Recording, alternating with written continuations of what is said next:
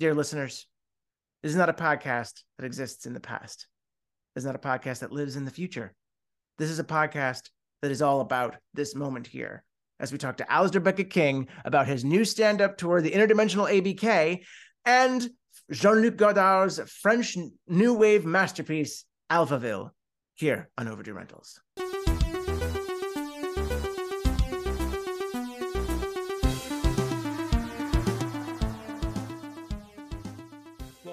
Everybody, to another episode of Overdue Rentals, the show where we talk about films that for some reason don't get talked about the way they once did. I'm Matthew Shuckman. And I'm Cinema Blends Mike Reyes. And oh my God, Matthew, I believe we're just really hitting on all cylinders right now. It's, it, you know, the engines are warmed up.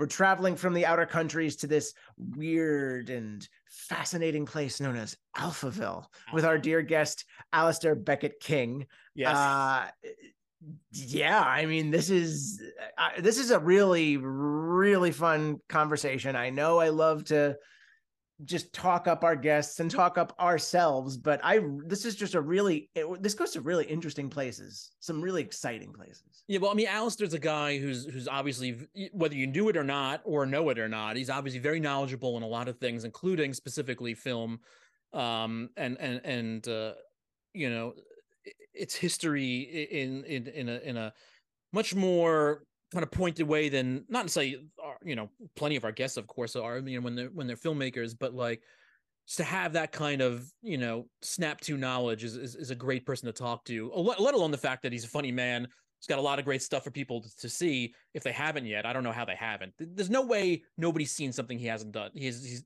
nobody hasn't seen something he's done at this point Yeah, especially if you're listening to this episode. Unless you're a huge Alphaville fan, in which case, you know, my my I, I apologize for mislabeling you. Well, look, I mean, Alpha. It was it was it was cho- he he he chose from the list. He chose because I had Alphaville on the list because, like, as you'll as you'll we'll talk about when we talk to him. You know, I have the kind of connection to it from when I was much younger. Um, and it's Another some- Matt's dad story. Yeah, like Matt's pretty much Matt, Matt, and Dad story. Um, I just But- I I love that because it reminds me of how my dad and in some cases my mom would introduce me to certain things and that just those tou those personal touchstones make I feel like they make the episodes more fun. well, no, I mean, look, it's just just just the fact of the matter too. It's like that's just how things kind of Well, yeah. entered in my life. You know, I don't know else that's, that's any as almost any budding cinephile where it's like the the parental influences it's that hey you want to go see total recall or you want to see this like it's that movie that your parents probably wanted to watch they they there was just no plan for for you to be watching something else or it was just like okay do i take the kid or do i keep them away from this Yeah. and that's how kids watch RoboCop at like six. That, this is true, but you know what? We'll talk more about it after. Let, we'll get Yes. Alasdair in here, but before we get him in here, if you if if you haven't yet, and you need to go get your tickets. The tour kicks off this Friday, uh, April seventh in Brighton. He's going to be touring throughout England, uh, Ireland, and Scotland, um, and it's gonna it's gonna end off in June in uh, in Leicester Square. Uh, we'll have a link in the description if you need to buy tickets. But let's get Alasdair in here to talk about not only the show and what's going on with him, but Alphaville. Dear friends and listeners, Alasdair Beckett-King here on Overdue Rentals at the counter. Well, good oh, afternoon, by the way, and thank you so much for joining us. Hello, nice to meet you. You as well. And I apologize. I I feel so weird. I think we should be used to it by now. But like, you know, I use my outboard camera for this, and I'm like, I want to look at you, but then I want to look down to see your face when you're talking. So I feel like, no, it's it's impossible, isn't it? Yeah, I find myself. I look into the lens sometimes and look down at the thing sometimes. Yeah, it's it's there's no.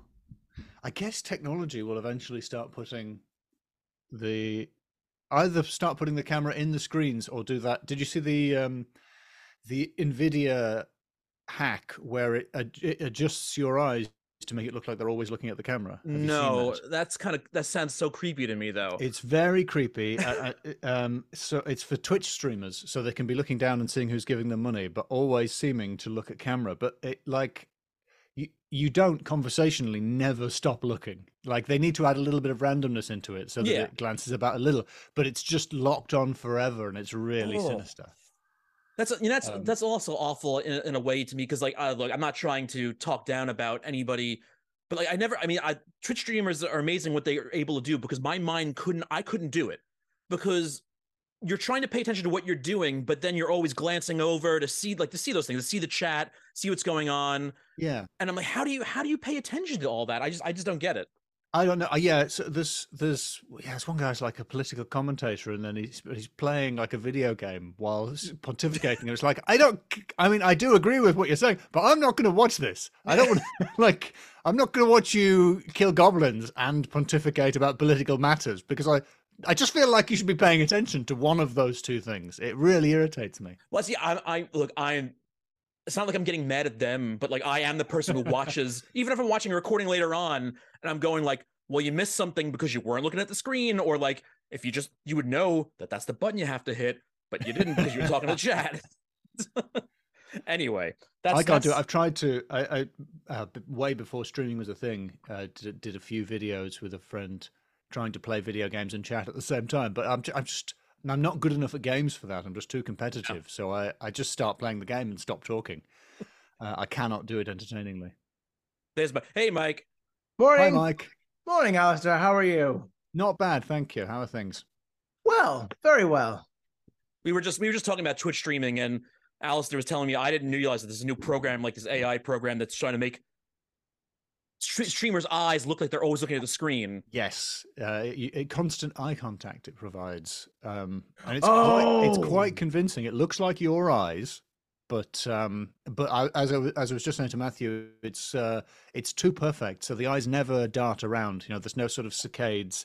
It's just um, it's slightly unsettling. There's something unheimlich about the whole affair. Yeah, I, I think I remember seeing that because the the big thing everyone was doing was taking it and applying it to various scenes from films. Ah, So yes, you saw Oh, like yes. Sam Neill in Jurassic Park just looking at you, not looking at the dinosaurs. Yeah, Oh. yes. This is all this is all very creepy, and it's actually making me cringe to the point where like I'm scared to talk about it. Well, just think of what think about what what it would have done if they had this back in the day. I mean, imagine Doctor Strangelove where Peter Sellers is always looking at you. Well, let's let's make we'll dive into that later. We'll we'll make that happen because we have there are more prescient things to talk about because Alasdair, your tour is soon about to kick off at the end of this week. Um, you know, the interme- interdimensional ABK. That's correct. That is And me. I I have to I have to what is what can people expect? Is this all completely brand new material? Are there little things from older from older uh, sets that you had that are kind of woven in a little bit, or is this all brand new?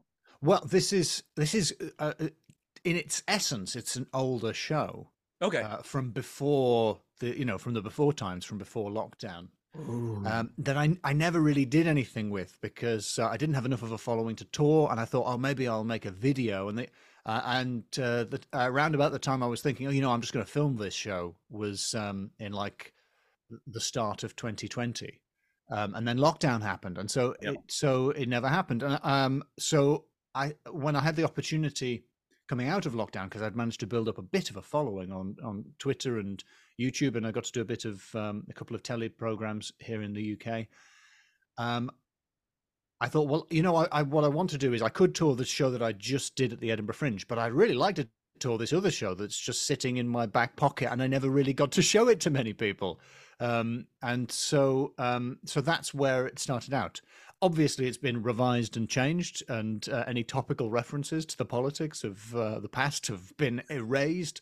Uh, Everything's but okay really- now. because everything's fine. Yeah, yeah. Pandemic's over. Politics got straightened out. It's just We ironed all of that Brexit business out, and now it's smooth sailing. oh yeah. So, not that anything, to be honest, nothing was really topical or political in any of my stuff anyway.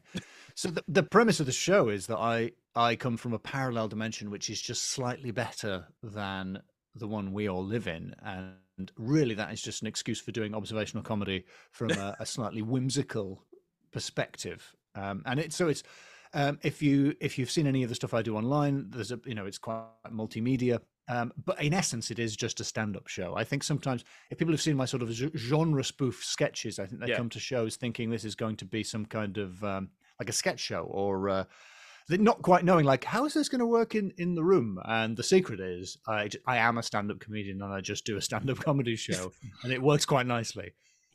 Well that's also i mean look that's always the interesting thing specifically about you i would say because yeah i mean look i remember seeing when you released the um the every uh scandinavian drama uh crime drama and that's yes. where I think I first saw. I may have seen you previously or not, but like that's where I remember seeing you up to the point where like I realize now that every time I go on to anything, even if there's videos of you that you didn't post, the first comment's always like, "Is that Gunnar Gunnarsson?" yeah, yeah, yeah, That so, video um, is is the the one that went viral yeah. for me. Um, I don't know. I don't even know if it's viral. It got millions of views. I don't know if that counts these days. The kids, the kids are getting billions of views probably, but that was a lot for me and uh, you know I've had other videos do well, but that one was the one that did uh, unexpectedly and astronomically well, and uh, and I, I, gained tens of thousands of YouTube subscribers in a week, um, and uh, and uh, off the back of it, built you know just a little, just a very small little platform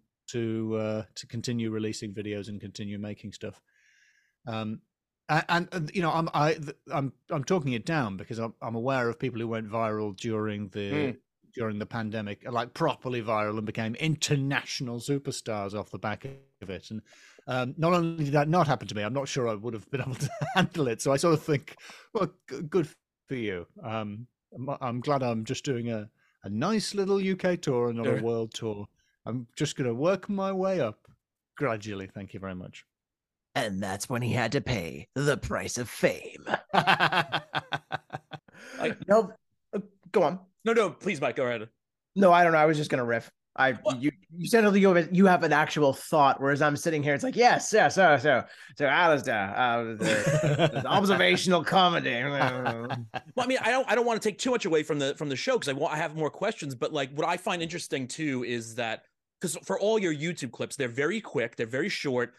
Yeah, but the amount of stuff you pack into some of them, like I think my one of my favorite things in the entire world is um you know the guy who's about to die in a movie and yeah. because you have created such a circle in that that is so brilliant that like it's almost like when it comes to the point where you're re re getting back to the point of the sun who touches alien objects it's like i can't people take two hours in a movie and can't do it that cleanly. um, yeah, the listener, if they haven't seen that sketch, will be baffled by what. You're saying. Yeah, this is true, but, but you can go look it uh, up. but yeah, oh, we love baffling our listeners. There's a tendency in internet sketches, and I think this is very good. A lot, a lot of them are sort of riff based. I think a lot of them, uh, a lot of people are sort of actors and improvisers, which I'm not, and I think a lot of people improvise on camera and then edit their sketch down to the funniest bits, and and that means that a lot of internet sketches that are in that premise, like you know, this is this trope from the movie, are essentially a series of reiterations of the same joke um, over and over again for 30 seconds to three minutes. And I don't, I'm not going to claim I always manage this, but what I, I never wanted, you know, I never thought of myself as a sketch writer and I never tried doing sketch writing before this. I was writing stand up and I was writing short films, um, but I was, uh, and I was writing sitcom scripts that nobody reads, but I was, I was never really doing sketch. I do think that um, I'm not going to claim to have invented the punchline here, but I think it's good if the end of the sketch shifts the shifts to a different level in some way. So in that sketch about a guy who's about to die, we pull back and realize that the whole thing was the vision of another character who had been referenced earlier on, which I think is perhaps the cleverest version of that that I've done. Um, not all this, not everything I write manages to do that, but I do think it's it's nice for the for the final note to sort of go to to to be a surprise and to to bump you into a, a different level rather than just be the funniest of the riffs you thought of. Although that may be because I can't think of funny enough funny enough riffs. I don't know.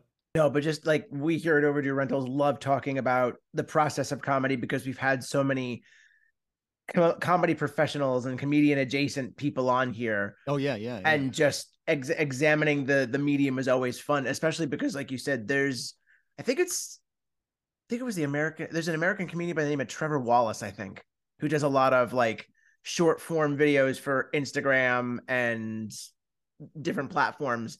And there was one bit about microwaving fish in the office uh lunchroom that did that same thing where it's just like at the very end it kicks in this last bit and then it ends Yes. And just yeah. again, it's so hard to do that where it's that sweet spot where yeah, leave people wanting a little more, but you still have an effective punchline that you can cut it and leave. Yeah, and and the cut, like, um, it, and this is not my discovery, but the sort of internet humorists have realised that the, that the cut that's in the middle of a sound, in the middle of a word, that the laugh sometimes comes after the cut, and you, you see that in like, I think you should leave.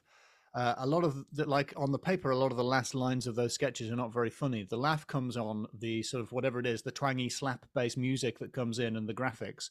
In some ways, the laugh is that was it that was how we ended that sketch sometimes you know it's not that it ended on a big poof laugh it ended on oh we just ended on that awkward moment or we just Yeah. ended on that Like expression. beautifully abrupt chaos. yes and you and and you do you laugh on the transition to the next scene not yeah, I on- that's like that's the one where he's like doing the whole prank show in the mall. It's just like I don't I don't want to be here. And I don't want to do. But I well, think uh, Limmy. I don't know if you. Uh, I don't know if you know Limmy. Um, yeah, the- yeah, yeah, yeah. Um, I, I don't know how international uh, Limmy has gone, but like uh, uh, from uh, a lot of his sketches have a similar vibe. Like uh, the the uh, the now quite memed. Uh, She's turned the weans against us. I don't know if you if you've. If I don't I don't recognize. I mean, I, I I've seen a lot of his stuff, but I don't remember that one specifically. It is it, the the entire sketch I can describe to you. is about uh, eleven seconds long. It's uh, it's him i- wearing a, a jacket but no shirt, clearly drunk and unhappy, walking through a council estate, presumably in Glasgow, uh, declaring to the world, "She's turned the weans against us. She's turned the weans against us." Um, or she's turned the children against us. To translate that for a listenership that might not be familiar with the word "weans." Um, and it's just a it's just a perfectly realized moment of tragedy that lasts a few seconds. Um but the uh but somehow in in context in the show it's hilarious. You know it, it, it's almost it's almost sad the first time you watch it and, and hilarious the second time you watch it. And it, it- and it's hilarious because it's it, the just it captures something of the reality. But it's simultaneous it's it's an incredible piece of work. He's very funny and very sad and human at the same time I mean, like talking, but you know, going back and talking about the idea also of like you saying that you know, like you are a stand-up. It's like you're not really a sketch writer in, in essence, but that's the thing I've always noticed specifically about you know, and I'm not trying to to make draw lines between you know American comedians and British comedians, and that there's this fine line that it always fits in one side or the other. But you know, with with British American comedians, comedians like where Yeah. British comedians am I right Sorry. Yeah, Let's let's not observation mince anyway. words my here, dad was gentlemen. an Come American on. comedian, and my mom was a British comedian.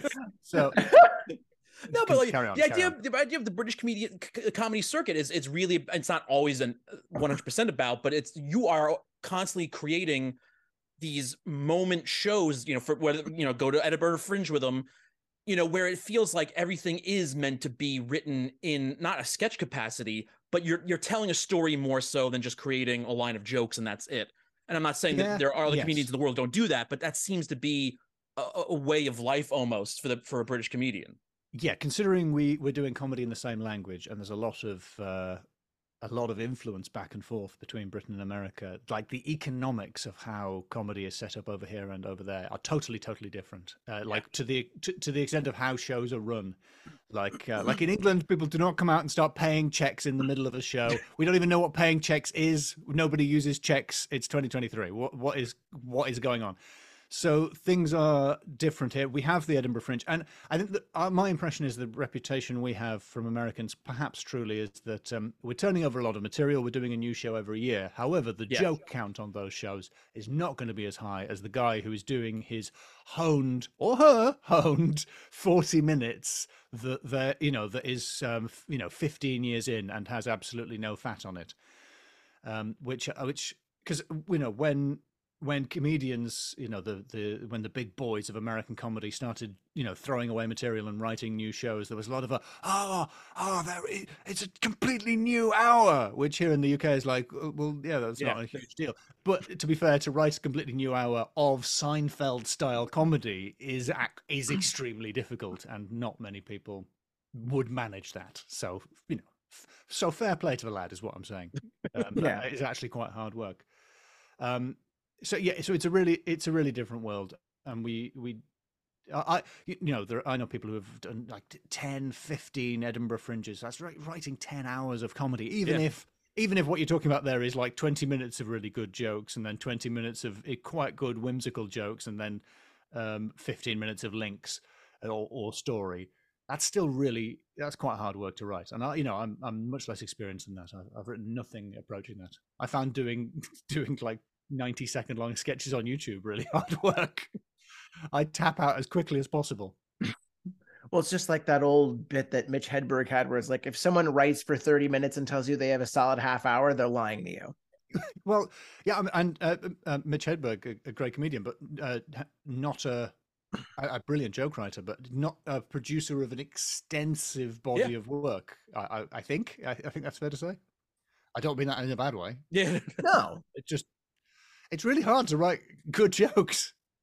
Well, it's it's And funny string too. everything together. But please come to the tour. Sorry, I forgot. No, What I was no, no. to- but no, but I have uh, managed it on this occasion.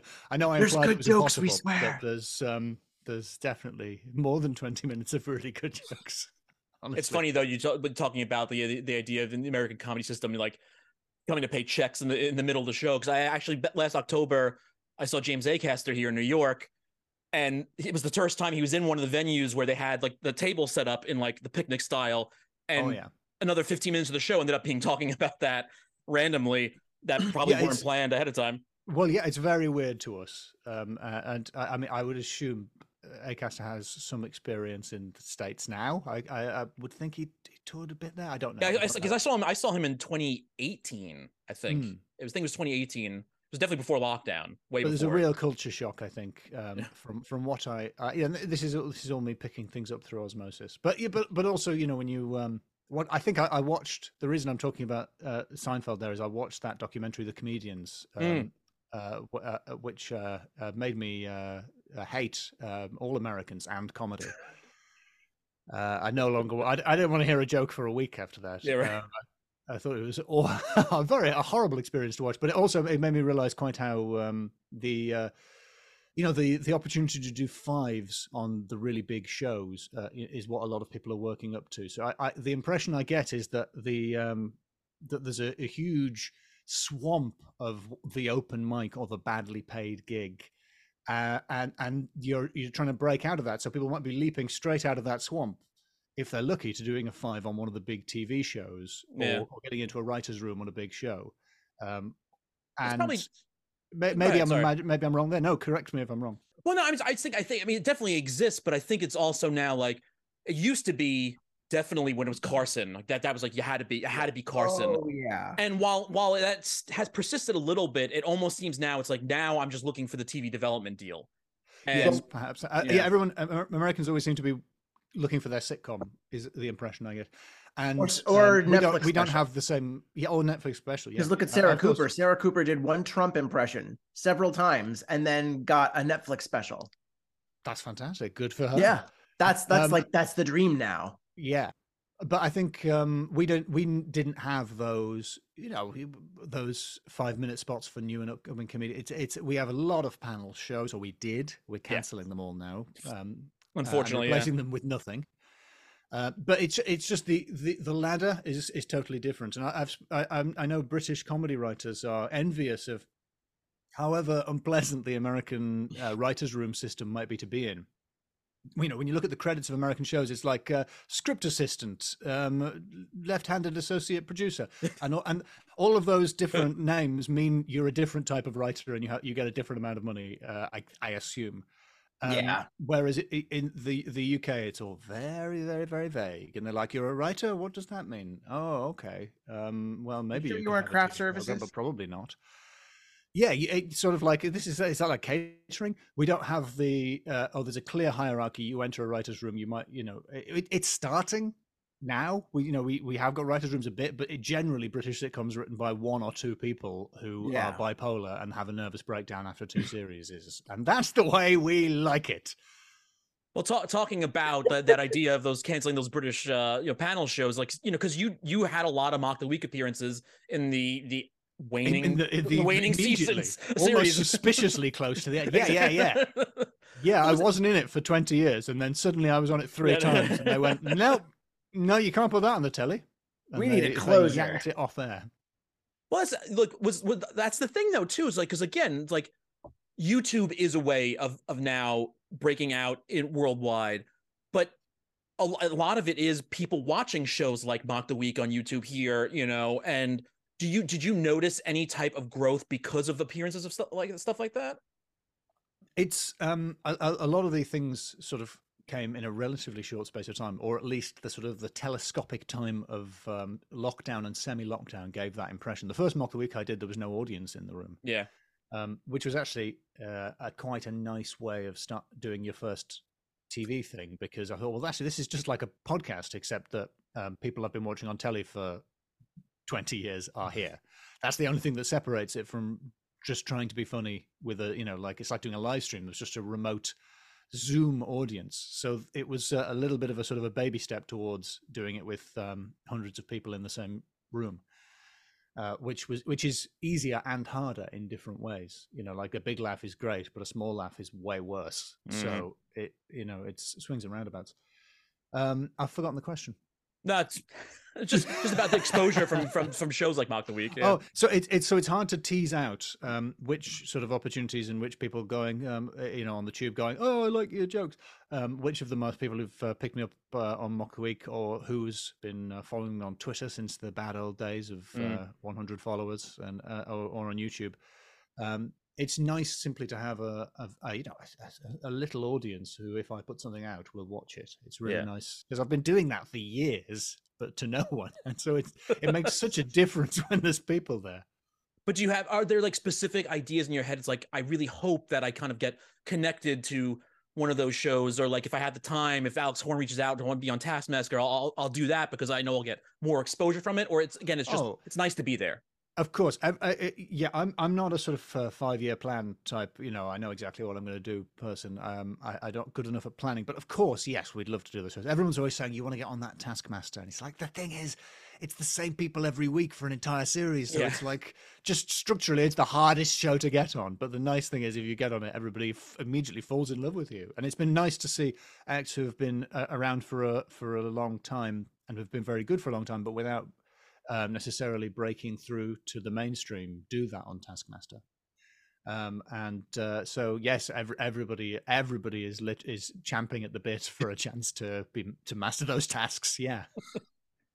before we before we move over into the the world of of Alphaville, uh, I do have one last question about the tour because I, I noticed that the last two shows are are, are in Leicester Square.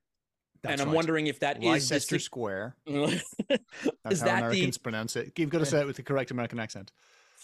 You're actually you're really good at accents. You oh, you you you do really you do a lot of little minimal things to change them each time. You're very good at accents, man. well, I, they're heavily edited. The the accents are really dodgy in the rushes, and then I edit it down to uh, to a passable accent every time. But do those two do those two shows kind of signifies like you know be prepared to be filmed or is it just going is this being recorded the whole way or well I haven't, I haven't filmed it. I have thought about it. Um i don't know. I, the tour starts this week so i sort of i might i might wait and see what the vibe of it is. I don't know whether i'll film it. I might i might film it and just uh, stick it up on youtube. That might be a nice thing to do. Hmm. um i i don't know to be honest. But i do have uh, i do have the show that i wrote for the fringe this year in my back pocket. So if it, you know, uh, touch wood. If the the promoters who promoted this show want to take me out on tour again, I've got. An, I could. I could roll straight into doing another tour, or I could uh, go to Edinburgh Fringe again. So I've got a few options. So I, I, don't. I don't know. That's a really vague and rubbish answer. sorry. no, sorry. It's a truthful answer. That's that's what I like the most of anything. It's very stressful, I hate looking at my own face. So I can only edit myself for up to ninety seconds. So a whole show, it's too long let's de-stress. We'll talk about other things because, as as you know, here on Overdue Rentals, we like to talk about films that people kind of just don't talk about as much anymore. And uh, you've chosen to talk about uh, Jean-Luc Godard's Alphaville. And I got to ask, kind of, what, what is your what is your relationship with Alphaville? Well, this is overdue rentals, and the VHS of Alphaville haunted me when I was at university because I knew I ought to watch it, and I, I didn't. Um, mm. So I am a huge science fiction fan, and uh, uh, you know, I, I, after I went to university, I went on, I went to film school where I finally did see Alphaville, and uh, in you know, in a little, uh, a little cinema, and it, and it blew me away. And I, I watched it again this week uh, in preparation for the podcast, and it did not blow me away. So, um, well, that's uh, that's it's interesting to visit it at different times in my life. It it haunted me because I I love science fiction. I love I love imaginary worlds. You know, so I I was obsessed with like Metropolis and Mhm. Delicatessen and Blade Runner, which all create. Uh, uh, you know, a, a vast and uh, uh, or, or or you know, the creative delicatessen very very small, but completely unreal or hyper real or fu- you know futuristic world. Um, and Alphaville is different to that. Its influence on Blade Runner is, is obvious if you've seen both films, uh, especially the the uh, with the original ending of Blade Runner with the, uh, with the, the protagonist escaping in the car. It's it, there's an obvious parallel there, but it's uh it's a science fiction film shot documentary style in in the Paris of 1965, I think. Mhm. Well, at least that's 1965? released in '65. Yeah. Yeah, and um, it's it's it's a constructed science fiction world out of the you know the brutalist architecture, the the, the, the modern architecture of the time. Um, so it's perhaps more like uh, Chris Marker's Le which I think in the UK it was released uh, as a double bill with um, in Mm. '65, or Primer um, for a more contemporary film, or maybe The Endless, which uh, you know where, where the, these are these are science fiction films because the plot is sci-fi and we're putting together essentially contemporary images to construct uh, a sci-fi narrative without doing the the vast soundstage with uh, uh, you know incredibly elaborate visuals. Yeah, yeah, like they're very grounded but hard science fiction where you look at Alphaville and the most that you'll get is moving microphones and and flashing lights because again the Yes. architecture does do most of the heavy lifting. and all of the objects are simply re you know every every sci-fi prop is just a normal everyday object Yeah. been, or or a modern a relatively modern 1965 object that's been repurposed uh, you know fans and lights and like you say moving microphones and it's a new it's a french new wave film so what that means is that well basically the most attractive woman you've ever seen is going to fall in love with the man who looks like an old shoe and But she'll betray him in some way before everything's over. Don't worry. I, I think what I didn't realize so it, it's a it's a it's a very strange film. It's called The Strange Adventure of Lemmy Caution as its subtitle, and it is now still a strange film. It would have been a strange film, I think, to audiences at the time. So Lemmy Caution is the is the main character's name, and that is, I think, the worst name for a protagonist ever. Well, let me let me Um, caution was was somebody's idea of trying to. He it was he was a, he's a British creation. Yes, a British writer created meant to be an James American Bond, FBI yeah. agent. Um, and so, Yes. th- so French audiences would have recognized Lemmy Caution, and they would have recognized Eddie Constantine, Yeah. Constantine playing him.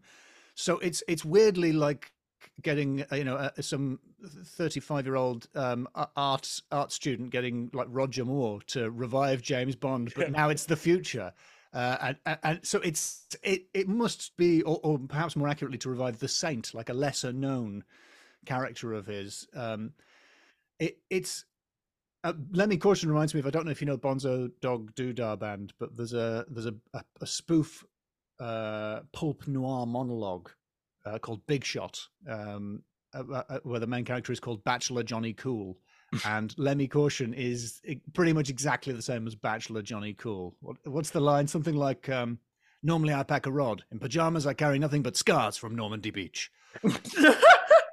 it's so it's funny. It's a funny film. Uh, it's it's a pastiche. It's a noir pastiche, or an it, it it's described as a neo noir. I think it's more of a pastiche than it is a a, yeah. a, did, a did conscious update of noir. Um, it's with its you know it's uh lo- over the top ridiculous violence and it's sort of um uh, the like th- i feel like there's a bit of having th- your cake and eating it with the obnoxious sexism of the world that's depicted like the literal objectification of, of women in it is is in at this is in at once um, an ironic comment on those sorts of paperback novels and you know and uh, the way women are treated in noir films uh, but also uh, a perfect good excuse to have loads of beautiful women in your film being sort of pushed around and slapped Yeah. Well, And it's, then- you know, it's one of those things where like I I remember like because when I was younger, you know, of course I knew Godard. You know, I, I you know if I if anything I saw Breathless and that was about it. And I remember I was like I don't know, I was like 11, 12 years old, I think, and my father and I had got well maybe I was 14. We had really gotten into Lars von Trier at the time when The Kingdom was airing, and we had then seen uh well at the time it was Zentropa because they wouldn't call it Europa here in, in America because they thought people would get confused with the movie Europa Europa. Ah. And Eddie Constantine's in it, and I like I just kind of like fell in love with the character in that movie. He's like, well, you should watch this movie Alphaville.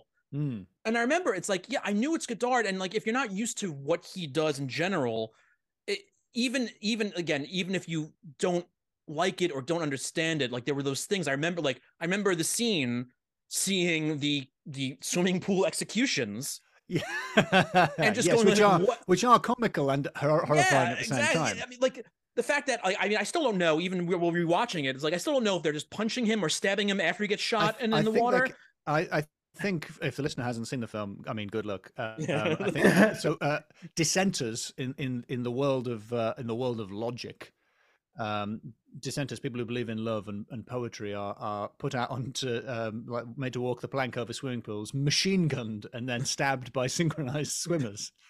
Uh, it, and you got to you got to wonder. Machine guns were obviously not really up to snuff in 1965 because these guys are shot multiple times by machine guns and then swimming away yeah, but finally is the the girls with knives who finish them off. Yeah it's it's uh it's I- it it the it's a it's bordering on surreal that part of it. I don't think it i wouldn't call it a surreal film but that scene is strange. That's but that's what that's like kind of like no matter what like i'm just kind of just drawn in. Like i don't know like there are two shots in the entire movie that i'll not shot i mean that's more than just a shot but there are two things in the entire movie that i'll always remember and it's like that and for some reason that profile shot of him when he first gets into the telephone booth and the light comes on there's something about it that's always just stuck with me and i'll never forget it. The, uh, visually you, you can see like um i i think there's a bit of um orson welles is Hmm. not just welles but like the long takes. Now obviously it's a new wave film so there's you know there's a lot of uh, handheld and a lot of loose framing and a lot of long takes. It's much cheaper to shoot in long takes than it is to shoot in multiple setups. But i'm thinking of touch of evil uh, because there's uh, the the scene in the sort of the flop house or cat house, whatever it is, is is reminiscent of a particular scene in Touch of Evil, uh, where a, a guy is a guy ends up dead on a bed.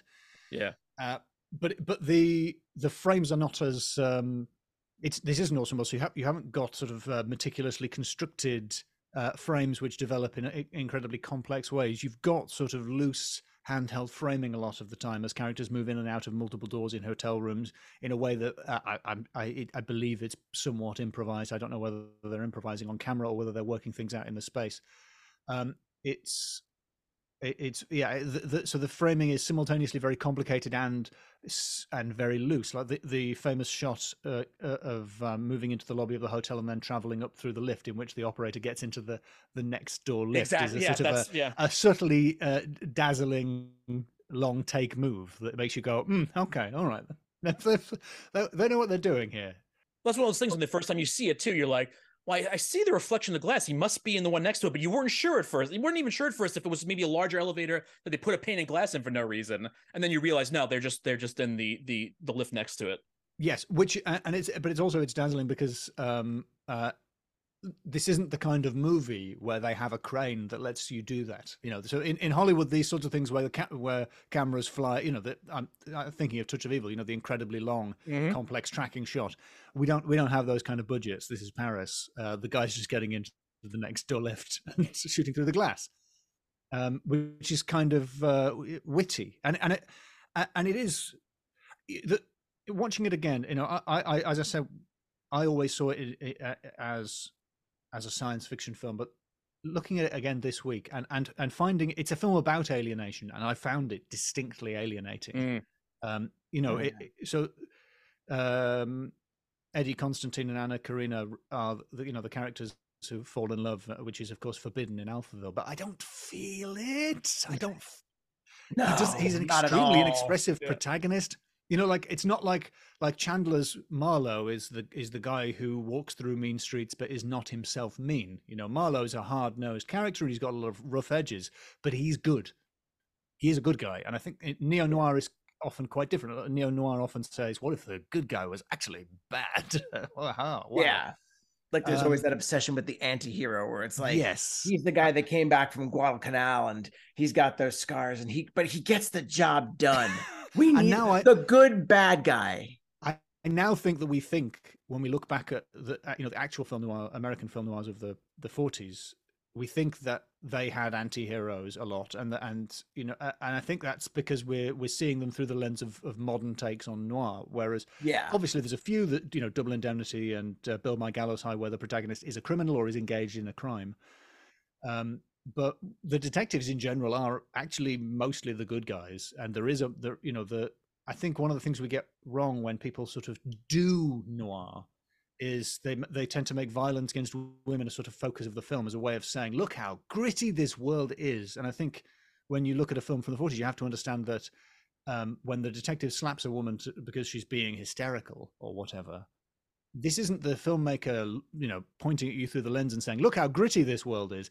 It's just a commonplace example of violence towards women that the audience at the time and the filmmakers would have understood as commonplace which is an appalling thing. But you, need to understand that it wasn't put there to make you feel something specifically. It was put there because that is the way. that was an accepted way of men treating women who were shouting, the exactly. time.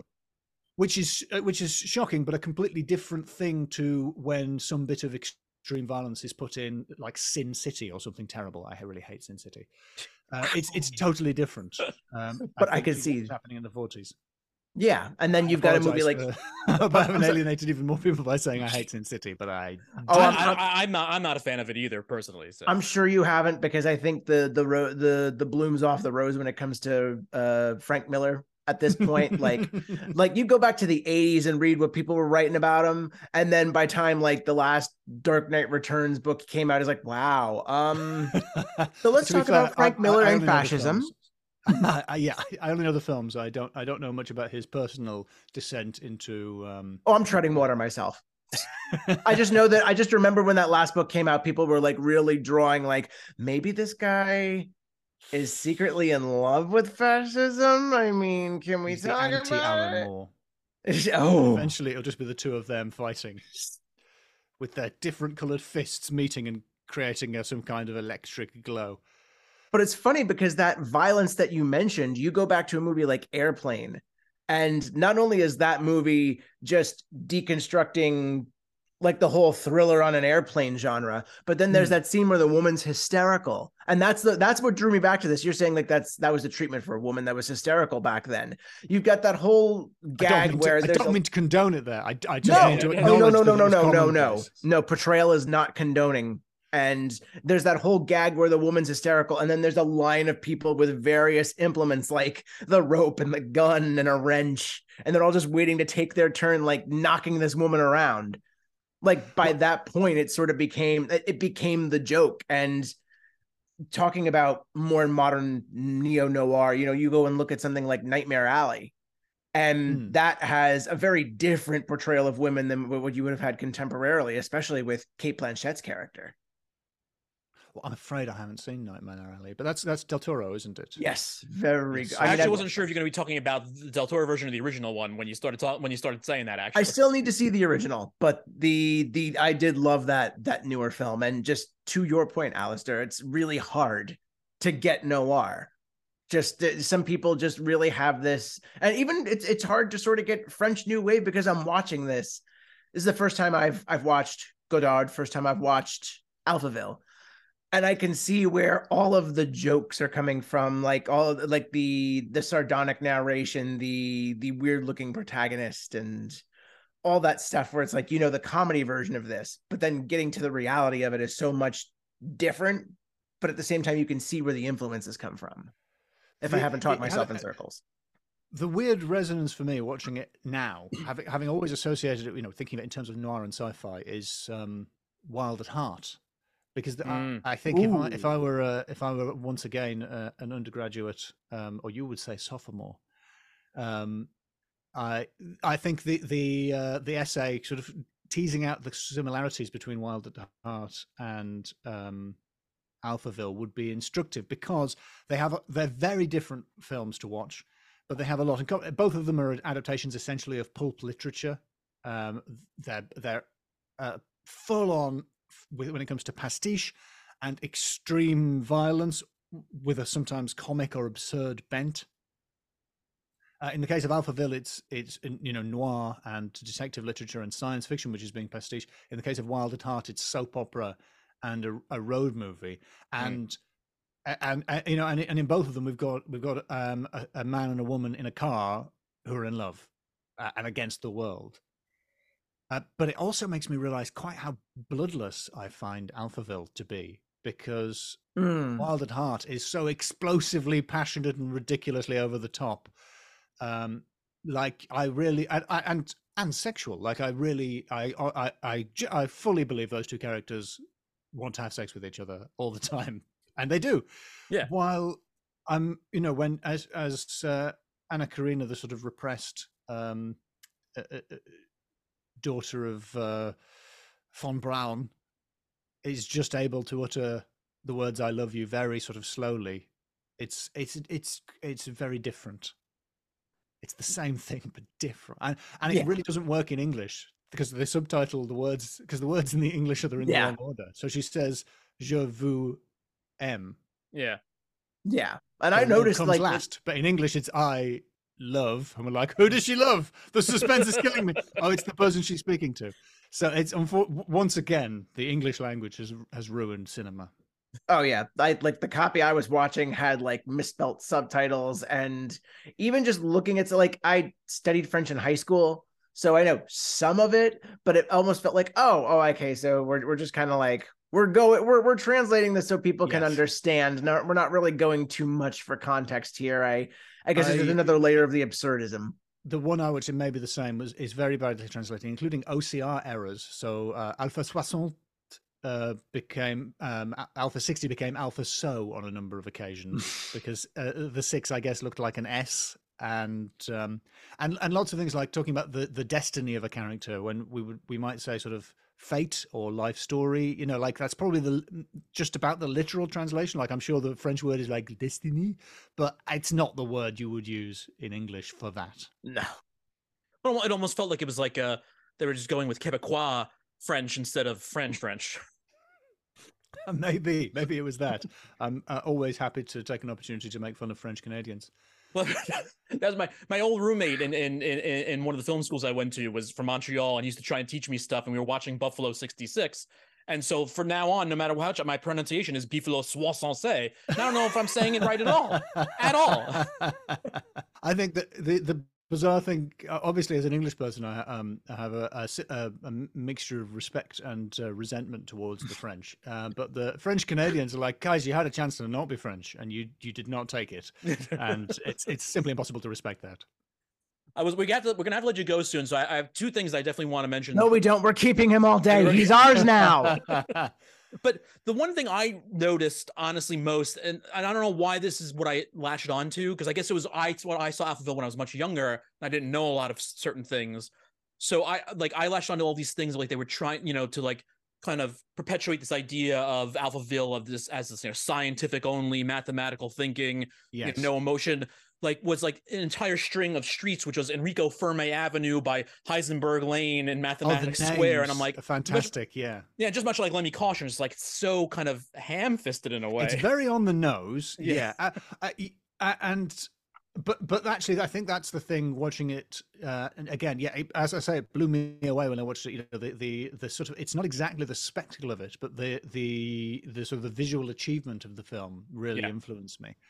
Uh, but watching it again, what what it does have, and I describe it as alienating. What it what it captures is the the the nightmarish, dreamlike sense of what it is to to live in Alphaville. And it's not clear to me whether Alphaville is a satire of of capitalism or communism. It seems that you know it seems very even-handed in terms of what it's a, or, or, or indeed fascism. Although von Braun certainly suggests um, Nazism.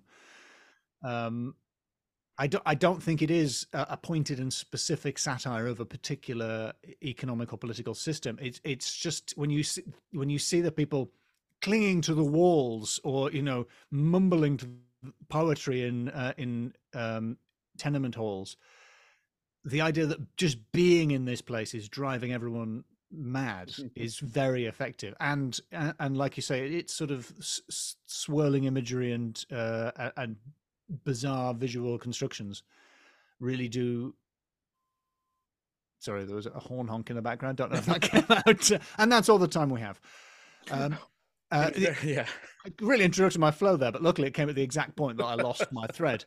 Um, no, it, it, it, it that it, that is a, a really impressive achievement. I think you know it, you you really do feel the sense of this city's uh, a, a obsession with logic and reason, sort of tearing away the humanity of the people who are trapped there. And then all the spies from the outer countries yelling nerds when they hear like Enrico Fermi Boulevard and, and mathematics, including, including Dick Tracy and uh, Flash Gordon. Yeah. Flash Gordon gets a nod, yeah. But there's something weird about a, you know a guy who has been uh, you know t- has played this role sp- seriously in the past, grabbing a dying man on the stairs and saying, "What about Dick Tracy? what about Flash Gordon? Are they both dead?" There's a scene in, in I don't know if you know the British sitcom Red Dwarf. Yeah, yeah. Um, it, it reminds me of um, there's a, a wonderful episode where the the protagonists end up stranded on a, a waxwork planet where um, you know historical figures are brought to life, uh, but they've uh, the simulation has of course gone haywire and uh, the Nazis are, are taking over. Uh, and uh, off screen, the characters watch from a prison cell. They watch all of the remaining good guys being executed by Nazi soldiers. So, so Winnie the Pooh is is, is killed by a Nazi firing squad, and it's all described. You know, he's refusing a blindfold. It's taken really seriously, and it's very funny. But but there, it, it reminded me a little bit of that. You know, the, the this sort of uh, a, a bit of sort of bricolage. You know, sort of grabbing things together and and, and creating something new by just by cramming disparate ideas together. Because it's, it's just kind of weird the more we talk about the fact that you know this is Lemmy Caution a pre-existing character sort of thrown into this absurdism it's just the closest well one of the closest things i can think of being a james bond fan is never say never again and just the absurdism of that movie and versus you know you look at connery in the regular bond movies and it was tougher and and more there were gadgets but it wasn't as bad as like never say never again whereas like this mis- video game that gives you pain Mm. I'm Yeah. afraid I haven't seen that film. I've just lost the room, I'm ladies sure and gentlemen. I'm sure you're right. it's it's it's not exactly required viewing but it's it's it's an interesting it's interesting if you're if you're a bond fan at all just watching like sure uh some odd years after sean connery gave up the role he just kind of teamed up to make the rights even more of a mess oh, I see. So this is the the the sort of unofficial non-canon one. Yes. yes, this was the when kevin mcclory had his falling out with ian fleming and he's like i'm going to remake thunderball as many times as possible to fuck with you and then never say never again happened there was another one i think uh warhead 73 was sp- like there was that there there was that one that they tried to do the last one i remember is they wanted to get liam neeson to play it. And apparently pierce brosnan when he lo- first lost out on the role was like okay when he lost out on living daylights he's like okay so i'm gonna go talk to kevin mcclory and i'm gonna try and get him to do thunderball with me. And then it didn't work Mm. out which is probably good for him in the long run but i didn't like i just learned that recently and i was like what the hell Yeah, the, Ja- the James Bond history for me, I, I don't know any of it. I, I trust Mike for, for all of that. oh wait But- wait i hear i hear something out the out the window nerd no, i brought it upon myself But since we do have to let you go, I did want, I leave leave with one last thing because I forgot. And then since you mentioned Blade Runner, that is one of the other things you've done that I'm obsessed with is Mr. Blobby and Blade Runner. Not just because it's Mr. Blobby and Blade Runner, but like your your ultimate description of giving him that question of you know you're walking through the desert, you trip over turtle, and you, you accidentally knock over celebrity. It's like the for anybody who doesn't know Mr. Blobby, it's like that is that's that's a description of what Blobby would do, and then and then the fact of him freaking out when you say Noel Fielding is just is just amazing. yeah, I, I think it's probably one for the for the Anglophile uh, Americans or the Anglophile international crowd. Uh, I do think Blobby, thanks to social media, Blobby has had a, a bit of a revival lately, and and people are discovering. You know, in a weird way, um, Mr. Blobby and Alphaville are are um, come Mm. from the same cloth because uh, Mr. Blobby was a spoof of a children's character, you know, uh, uh, created for a prank uh, uh, on, on Noel Edmonds' TV show in, in the nineties uh, as a sort of a grotesque caricature of what might be just about convincingly a, a, a kids' TV show character. Yeah. Then became a real kids' TV show character um, and took on a life of its own. because of it. Well, not because of it, I guess, but really, like when people think about it, what do they think? They think about they think Yeah. about Blobby. I think Blobby is the uh, Noel Edmonds is the Jean Luc Godard of light entertainment. the end. End of the podcast. Noel The- Edmonds too. I said Noel Fielding for some- every time I say Noel, I say Fielding. I didn't mean to say that. Noel Oh, Edmonds. did I say did I say Noel Fielding or did I No, I Noel said? I when I said I Oh. said that. No, the first thing I said I said Fielding just because Oh well, I say heard Noel, Edmonds. I It just, comes I out just- of my it comes out of my mouth. I assumed it was accent. Um, I, I understood that you meant Noel Edmonds. Alasdair, Oh, thank that- you so much for your time. Thank you. Thank Have you an very much. amazing time on the tour, and uh, you know, hopefully we'll get to see it on film. And Thank you're you so always having welcome back. they haven't let me leave. I'm still trapped here. Help. We've got him. We got him tied to a radiator somewhere. There's some some seductress level three seductresses coming in. They're Only gonna, level They're gonna get something out of him. Thanks again, Thank you. Thank you. Bye bye. Alasdair Beckett-King. Everybody, Alasdair, thank you so much for your time. It's wonderful to talk to you again. Yes, like we said, everybody, we want everybody back, but please come back. Talk about we'll talk about Wild at Heart. Ooh, In yeah, I was more- thinking that. in more in a more full discussion, not just a, a- mention. Well, I was also thinking, if I'm not mistaken, if, uh, I believe the another film he name checked during our show was that Jerry Seinfeld documentary comedian. Comedian. That's yes. another one I would love to throw on here because I've never seen it. But just Oh. about how that movie, just just thinking about that movie in concept is like, okay. It's a stand-up comedy documentary, all about Jerry Seinfeld, and this was like peak Miramax, peak early aughts indie slash documentarian sort of filmmaking is like all of those things were sort of wafting in the air and it made this. And i don't think you get many things like this at this point.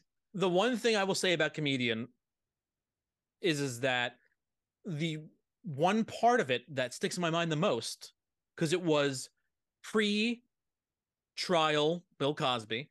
Oh, While there were rumors, maybe there was no large talk about it. yeah And there's a whole there's there's a whole scene about them, you know, him and Chris Rock sitting in the back of a club, you know, talking about how you know even Cosby at this age he's working on new material and he can write, you know, 30 jokes in 10 minutes, stuff like that. That's the one thing that sticks in my mind about that movie. Ah so i see it's aged well and we're not going to have a problem with this at all i'm you know it's jerry seinfeld so But look, I mean, look on to on to more. Uh, exciting things happier gonna say- things I don't, you know, the thing is, I realize I think I say the word prescient too much because I was about to say it. I'm like, let me stop. So That was very came prescient good, good, good thing you came in with exciting. but at the same time that was very prescient of you Nah, how prescient of me. But yeah, no, look, Alasdair is a guy that, like, I as as as we mentioned when I spoke to him, like, I remember that's the first time I remember seeing him is when I when that YouTube, the the his his his uh, his uh, YouTube video of of the every um uh Scandinavian crime drama. I keep wanting to say Danish instead of Scandinavian. I don't know why. i almost Uh, said Scandinavian crime drama, and you know, like, it's so well known to so many people but like you know like i don't think you know enough people seen like every single one of those videos he did. And you can go and you can watch them all in a day because he does these amazing things in a in a minute a minute and a half you know? And they're all another which i didn't mention i, I love he's got the um the british version of the simpsons. Oh. And it's very depressing. In in a, in a, it, it reminds me of like it, it reminds me of like the Elvis Costello Spike era, where Elvis Costello is writing songs about how Margaret Thatcher destroyed Britain. But and, and so it's the Simpsons version of doing it, and I'm just like, it's funny, but at the same time, it's like, do I laugh? But it's just so good. It's just so good. oh i'm gonna need to see that It's literally, it's literally, it's it's because again, it's it's under a minute long, and it's just it's just Homer, Marge, in part in the kitchen, and Bart comes in, just says, "Don't have a cow." Homer makes a comment about how, you know, the availability for owning these things don't exist anymore, and instead of saying "Why you little," he goes, "You diminutive," and then he actually chokes him to death. And Marge goes, "Oh, Homer, our son, he's eat your flag," and she just has just has the British flag in front of her, and then it ends, and it's the Simpsons. That's. See, the, the way you just described it, that's exactly the sort of humor that Alasdair was talking about, where it just, and like your flag, like that's just a perfect sort of get in, get out, done. hmm It's it's one of those things like you have to see. Also, I mean, like, my description of it is not going to do well. Like, you Oh, no, have- I'm like, still watching it. Yeah. Yeah, I mean, it's like you, if you haven't seen it, you just got to watch it. And that's the thing too, because he's got he's got a back. I mean, he the man made a video game too, a video game series actually, I believe. and like you know like I, I at first I didn't know. It was like, are you doing the animations in your in your videos from the animation? Because like he's got way too much talent. Honestly, screw you, Alasdair, for having too much talent. You're never coming back here. Never. of course, he's coming back. Of course, I'd love to have him back, but that's exactly the type of person you want to talk about a movie like Yeah. Alphaville with. It's because again, it's very absurdist. And even just going back to Alasdair mentioning the fact that you know the the the elevator operator gets into the elevator next to them. There's just this visual language where some of these things, uh, some of the motions just very inhuman or like very fast editing. Like in the beginning when the credits first come up, I was wondering if my copy was sped up for some reason because mm.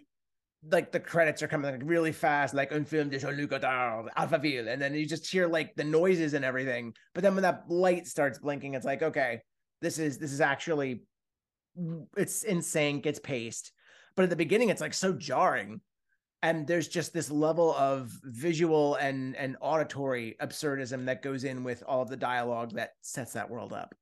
Yeah, I mean, it's it's a film that, like, you know, plenty of people, if they see it, they're not going to understand what's going on, and you're not necessarily meant to understand, I guess, in a lot of ways when you come to the French New Wave in, in a certain sense. But I mean, it is doing things that is trying to say something in a certain way, but visually, it still is, even if it is, you know, like you you don't have a, a remaster version or you don't have uh, a lot of visuals that are, you know, purposely well even focused at a certain point like there's so much of it that is striking and like look the moving microphones it's great I, that's a great visual i love the way it looks even though it's kind of simple No, yeah, it's, it's uh, that was something I did notice. It's very effective.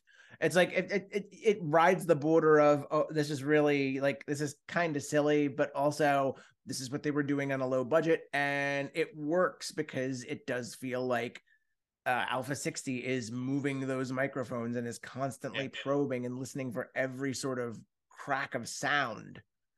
And it really is amazing with what how much they do with how little. that's the other thing though about alpha 60 i have to say is other because like at the beginning of the movie like i feel like alpha 60 is is is his handler. You know the voice is like telling him what to do and what he's doing and giving him the assignment. And like you know like and then i'm like oh wait no alpha alpha 60 is wait that's technically the antagonist? Like I, i'm i wasn't sure it you know when i first watching it you know you still kind of get caught up and i'm i'm still confused sometimes if like that is supposed to be the point. You know it's like even outside in the outer worlds outside alphaville alpha 60 is leached away and like it's like this weird tenant thing where like he's his own he's his, he's his own puppet master Yeah, oh, that's that is a really interesting read on that. Just like, are they really escaping in the end? Because Alpha 60, while it's deranged by this logic question that's supposed to drive it and its inhabitants mad, it's still reaching out. It's not destroyed. They didn't blow it up. It's just, you know, a little worse for the wear because it's trying to figure out a problem that it can't commit to. And you know, as as uh, Lemmy had said, you know, by the time you figure that out, we'll be brothers. You know, it's funny too. Like I, even though I just rewatched it, does he ever actually go by Lemmy Caution in the movie?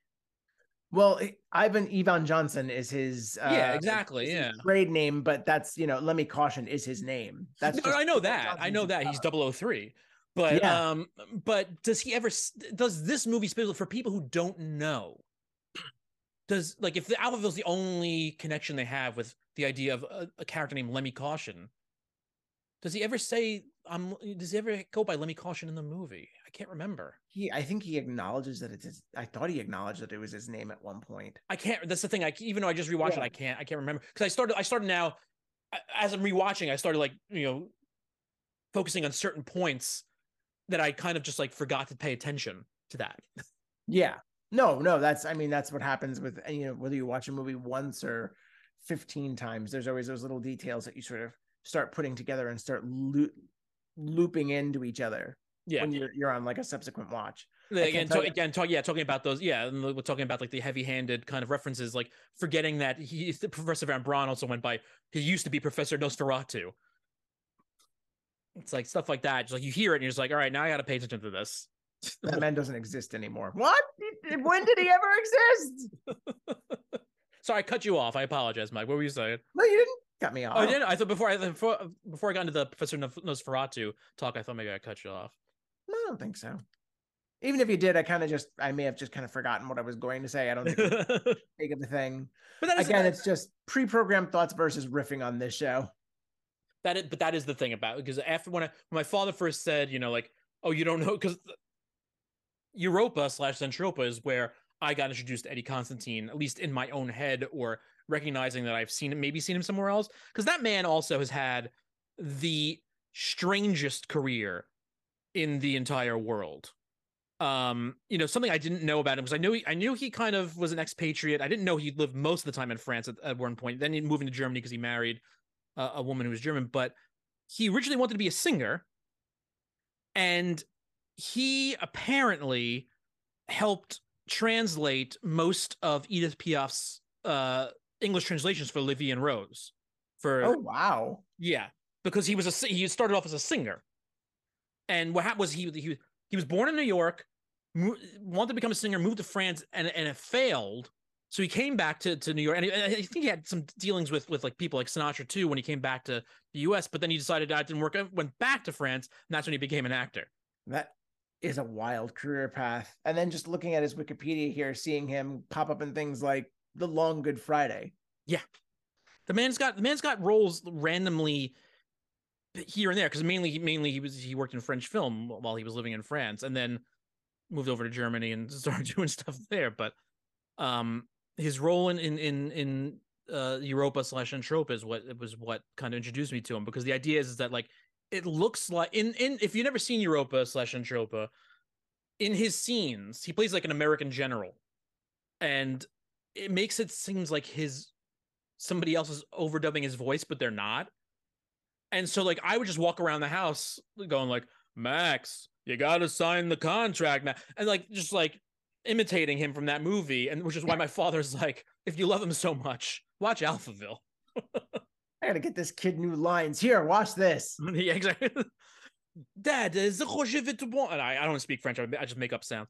Uh, Papa, je suis très tout voir, ça fatigué. c'est dans zéro de fromage. Papa, c'est très fatigué. Mm.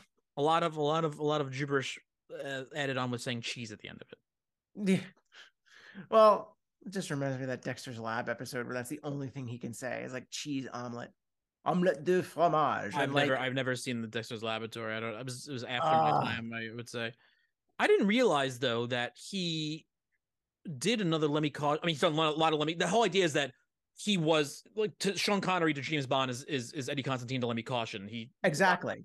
but I didn't realize he teamed back up with Godard to do another one in the '90s as Lemmy. Oh, I thought that was a different like germ. Oh, I don't know if he did it with. No, it, it's called Oh. Germany. It's called Germany Year 990, but it was made by Jean Luc Godard. Oh, Yeah, and I, ne- I never realized that they did another one uh, because it's also it's not a full length feature film. I never even know it existed until I'm just looking at it now. To be honest with you, Well, also what kind of sucked, like I read it in the the research for this, was that he was so associated with that role, and they did not care about getting Lemmy Caution correct. That they they they cared so little that he basically alienated the producers and was like not brought back to play Lemmy again until the eighties. Like, yeah, I mean, it's like, the deep of a idea is like it's it's it's it's a name recognition in a lot of ways because people in Well, France yeah. knew Lemmy Caution. It's just like I'm not. I want to make a movie, and I and, and and not saying that he didn't want the character to be Lemmy Caution. That that was the whole idea. But it's more about like if we do it this way, it'll it'll it'll kind of create more of a of a buzz about it. Well, that's why the subtitle makes so much sense. It's like the strange case of Lemmy Caution. It's like, it, I mean, it, it sort of borders on Patrick McGoohan territory where it's like Secret Agent was theorized to be like the influence for the prisoner. And it's him playing his character from Secret Agent as, or Danger Man as uh I think that was the the English title for the show, but he there's that was like this pre-existing character. I don't remember. And then the whole theory is like, oh, that character wound up in the prisoner. Yeah. Prisoner Man. That's a trip too. That's something I one of those things that it's like you know you can go back to and like because my that's my father was one of those people is like this is the most brilliant thing at the time and and yeah you go back and you can and I understand what they're trying to do and what's to say but like some of the stuff is so ridiculous Oh yeah. so ridiculous I mean, if if if you have Harlan Ellison introducing a marathon on your early sci-fi channel, then you know it's uh, if you have him introducing your marathon, then you know it's it's it's out there. I have to go look it up again. What was the name of what was the name of the ball that kept him from escaping?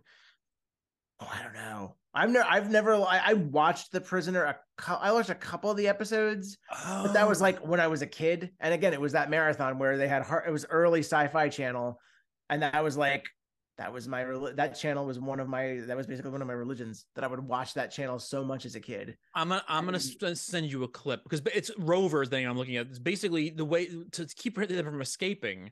If they yeah. got to like a certain boundary, there's just this big bouncy white ball just like crush them. It's I think I remember that. It's so ridiculous. it's, just, it's like just seeing it is just like what is what is happening. It's like it's like it's the it's it's also like the idea of like Bela Lugosi in you know when they recreate Bela Lugosi and Ed Wood uh having like they don't have the, the, the motor for the octopus so he's got to flail the arms around himself to make it look like it's alive. Yeah it's one of those things. That's Ed Wood. That's I mean I, I I'm not a, I when I was a kid I used to love Tim Burton. I I never understood after a while it's just like I didn't really care. But his yeah. Ed Wood is is the overdue rental of Tim Burton that we need to do. Or what was that other one? Big Eyes Big Eyes wasn't that good. I, I did I did I did a press uh, conference with Big Eyes. I, I, actually no, I interviewed Danny Huston. I did a one on one with Danny Huston for Big Eyes. Ooh, I uh, Or are you thinking about Big Fish maybe? No, I was thinking Big Eyes, the the Christoph Waltz, Amy Adams one. Yeah, Big uh, Fish. The, although Big Fish did come to mind, and that's that's probably another like borderline one. Like that, I'd, I'd, say Burton is borderline when it comes to that because I think Ed Wood's the one to get. Big Fish is because yeah, Big Fish is like that's the one that like the more modern Tim Burton fans are f- obsessed with. They love that. The, they're all about that movie. But um, yeah, it, it, after a while, the Tim Burton thing just kind of got. Eh. Yeah, I didn't. Get, but Ed Wood, Ed Wood, I'm still, I'd still, I'd still go with. Um, because again, I don't, you know, I I will die by this that the greatest biopic ever made is Malcolm X, and I don't think it could be beaten. And I don't really care about biopics, but Ed Wood is a biopic that uh, that I'll stand behind. Oh yeah, that that's another interesting subject to sort of bring up, just because we're it, it almost feels like I'm I'm I'm wondering if the biopic bubble's gonna burst again because we went and saw Air the other night, and there yeah. was like almost all of the trailers were other biopics, like oh the George Foreman movie that has this ridiculously long title, like Big George Foreman dot dot dot or whatever else at the end. And then Spinning Gold, which is about Casablanca Records, and then yeah, and then Sweetwater, and it was like this whole block of there was almost all the trailers were biopics until towards the end when it was like other fictional movies. It's like ah yeah, but what was really interesting was I saw Air and Tetris within a day of each other. I saw the, I, I I did I did Tetris. I I did I had the, the link sent to me so I can review it. And then the, the difference probably the next week is when I went to see Air, yeah. Yeah, the difference is like night and day. Where it's like Air is very meat and potatoes stereotypical like a lot of people call it a dad movie. It is a dad movie, but it's it's not a bad thing. It's just it is a very traditional biopic versus Tetris, which was straight energy and just is Air really a biopic? Uh, uh, either of them biopics, really. They're I mean they're just they're they're they're more just you know moments in history being being recreated. I don't know if I consider either of them a biopic. Well, because it's really focused. It, it well, it does focus on those moments. It's also following the people that made them happen. Well, that's that was my that's my that's my issue with Tetris too. Is like I thought I thought it should have been told from the perspective of the game designer. Honestly, uh, I'm not going to go into a whole big thing. I, I, I didn't dislike Tetris, but I had a few issues with Tetris. I would enjoy um, um, um I would enjoy another film that dug into uh, Alexei Pajitnov's story.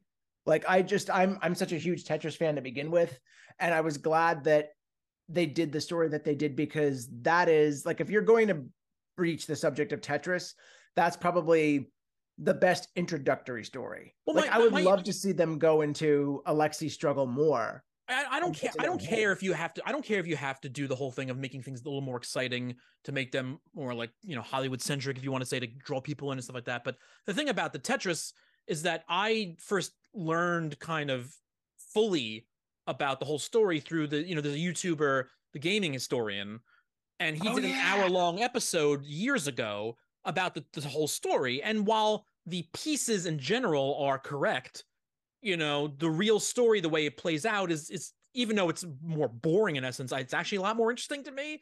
And that's why doing it from Alexi's kind of point of view, I thought would have been more important, especially since again, I know they mention it a little bit. And and Henk in real life is basically a mensch. But yeah. the idea that Alexi made no money off of Tetris up until 1996 when they formed the Tetris company. Yeah. Insane to me. Even even because he had been in the States at that point for I think four years or something like that. I don't know when he became officially a citizen, how many years before and the the company was was was officially formed and, and when he was a citizen. But um I just think I just think his version of the story is is not necessarily more interesting because I think you could still do the whole deal with Elorg in there, but um, it it, it would have made for a more poignant story to me. Hmm. But we're getting way off topic now because now's when everybody should go get their tickets to see Alasdair for the Interdimensional ABK. Go cross Alphaville off your overdue rentals list. Come back, let us know what you think. But of course, when people need to come back, let us know what they think. They need to know where to find us, right? So, Mike, oh. where can people find us? I mean, when we're not spending our time in Mathematics Plaza or, you know, just loitering on Enrico Fermi Boulevard. Uh, you can find us on our social media accounts uh, while these various platforms still exist uh, TikTok and Instagram at Overdue Rental Show, Twitter at Rentals Overdue, Facebook at Overdue Rentals. And of course, if you want to email us, love letters, uh, posits on life, and I don't know if you, if you want to tell us how what differentiates a level two from a level three seductress, you can email us all those fine details in our email box overduerentals at gmail.com. But dear listeners, that is not the end of your involvement with this series because we like to think we're one big family here. At the very least, we're friends that like to trade titles over the counter. You bring back Alphaville, we'll give you whatever the next movie is. Uh, we're going on 70 some odd episodes here of rich deep content that is sometimes philosophical and sometimes adversarial. Uh, not too adversarial though. I mean, we're we're good friends here, Matt and I. And if you love that camaraderie, you can find us wherever you ethically source your podcasts: Apple Podcasts, Anchor, Spotify, Audible, just anywhere. I mean, you could probably throw out a podcast platform, and chances are we're there because Anchor does a really good job of putting us into the world well, and, we, we, should say, and I apologize to cut off Mike, because the anchor is now podcast at spotify.com. Oh, interesting. I did not know that change, but uh, we'll just have to keep that in mind for the next couple episodes or however long. Yeah, I'm to have to nail that in. Anyway, final, final ask. If you are looking for our shows, as you absolutely should be, again, 70 some odd episodes of pure undiluted joy. They're going to be on platforms that usually let you rate, review, and subscribe our show. And we very much like for you to do that because we'd like to know how to keep the overdue rentals counter open, what sort of shows you want to hear, and just generally we like to know that someone's on the other end of this vast and indifferent cold space that is known as the internet. Uh, and with that, we're just going to send you off with a fond, forlorn bye bye.